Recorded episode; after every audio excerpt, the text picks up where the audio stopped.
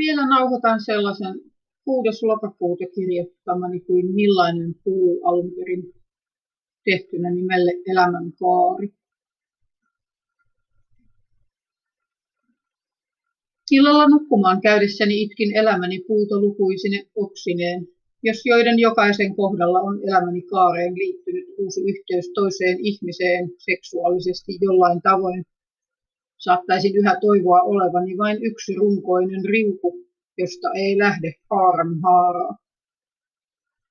Alvarinsa joudun palaamaan kolmeen elävään lapseen, jotka kauttani ovat saaneet elämän tähän maailmaan, sietääkseni sen, etten riuku.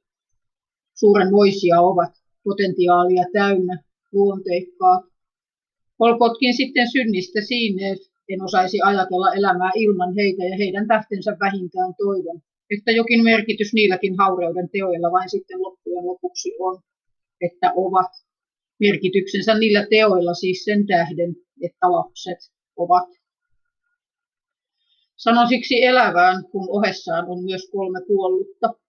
Murhautin sen ensimmäiseni, kun en alkuunkaan kyennyt vielä siihen aikaan ymmärtämään, että kukaan voisi minun kaltaisestani välittää, ja kauhistutti ajatella, että yökerhosta liepeeseen tarttuneen kanssa äidiksi olisi pitänyt ryhtyä, vaikka hänestä liian kunnollisen isän lapselle saanut olisikin ajatellen, että yhä sen kanssa, jonka kanssa alkoi olemaan samaisena kesänä minun livettyä kuvioista.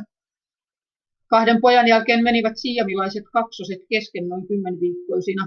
Heillä oli omat päät ja sydämet, mutta alempaa ruumiistaan he olivat yhtä massaa.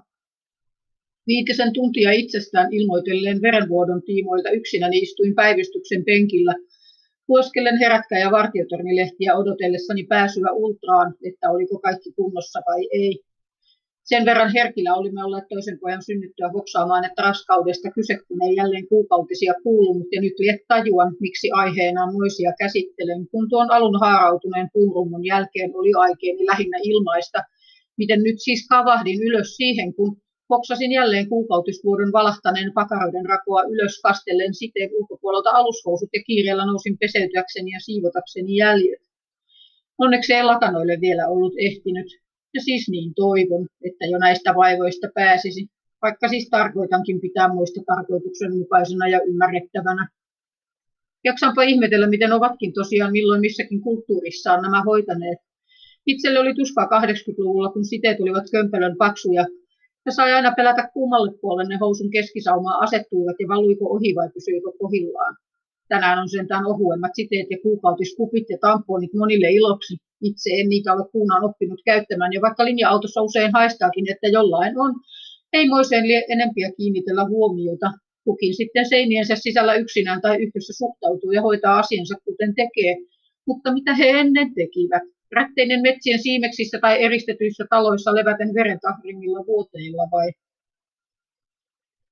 Eli toivon näiden jo pian olevan kohdallani ohi, mieluummin vaivansa sitten siitä, että hormonaaliset toimet muuttuvat kuin ainainen rättien kanssa pelailu ja sen jännittäminen milloin petini sotken, kun en sitä kuukautiskupiakaan osaa oikein käyttää, ja juoksuttaa yöllä tyhjentelemään ja päivisin alvarinsa pestävä kun tursua ulos joka pissalla käynnin yhteydessä, siihen liittyen itselläni käyttöä haittava vaiva, ei välttämättä muille samalla lailla hankala. Suosittelisin kyllä, jos kuka kysyisi. Siistimpää muutoin ja säästää luontoa sekä kukkaroa suojausmuodollaan.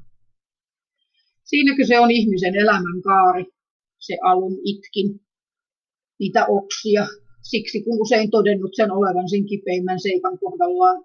En kuunaan voi tulla tietämään, mitä on, jos ihastuu, rakastuu, liittyy yhteen ja kaikessa kauneudessaan ja puhtaudessaan yhdessä elämänsä rakkaimman ihmisen kanssa jakaa taipaleensa.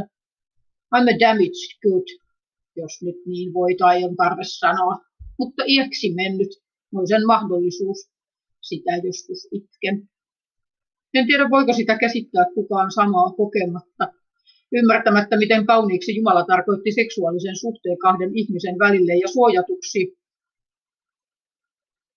ja ihmisensä turvatuksi liittoon, jota mikään ei riko, saastuta tai pilaa alun perin, kun oli kaksi viatonta.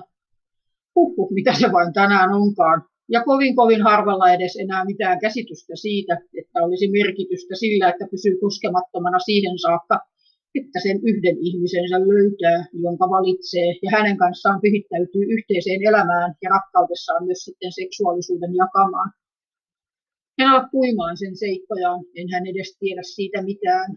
Ne, keillä se on, olkoot onnelliset, ja taas ne, joille ei sitä kuunaan edes voi tulla, jo tietänevät itsestään, miten rikki ja ahdistuneet, ja tai kaipaavatko ja millaista osakseen. Mutta jolle vielä ole sillä saralla kokemusta hankkinut, Pyydän hartaasti harkitsemaan, mahtaako tämän maailman antama esimerkki asiassa olla se, jota tahdot noudattaa. Vai voisitko ajatella olevasi vaikka yksin mieluummin, kun lähteväsi sille tielle, jossa puusi haarautuu monen sellaiseenkin oksaan, joita myöhemmin kadut ja tai toteat voivasi ilman paremmin elää. Iloa tiistaille lokakuun tai milloin, jos ikinä kuka tätä lukeekaan.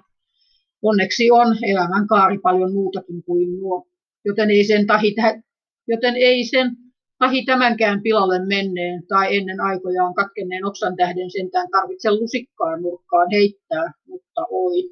Joko olisi mahdollista elää tuunaa niin, että kukoistaa niiltä osin kuin hyvä on ja karsiutuu se, mikä ylimääräistä, vahingollista tai muutoin hyödytöntä ja turhaa. Saadapa olla vahva puu,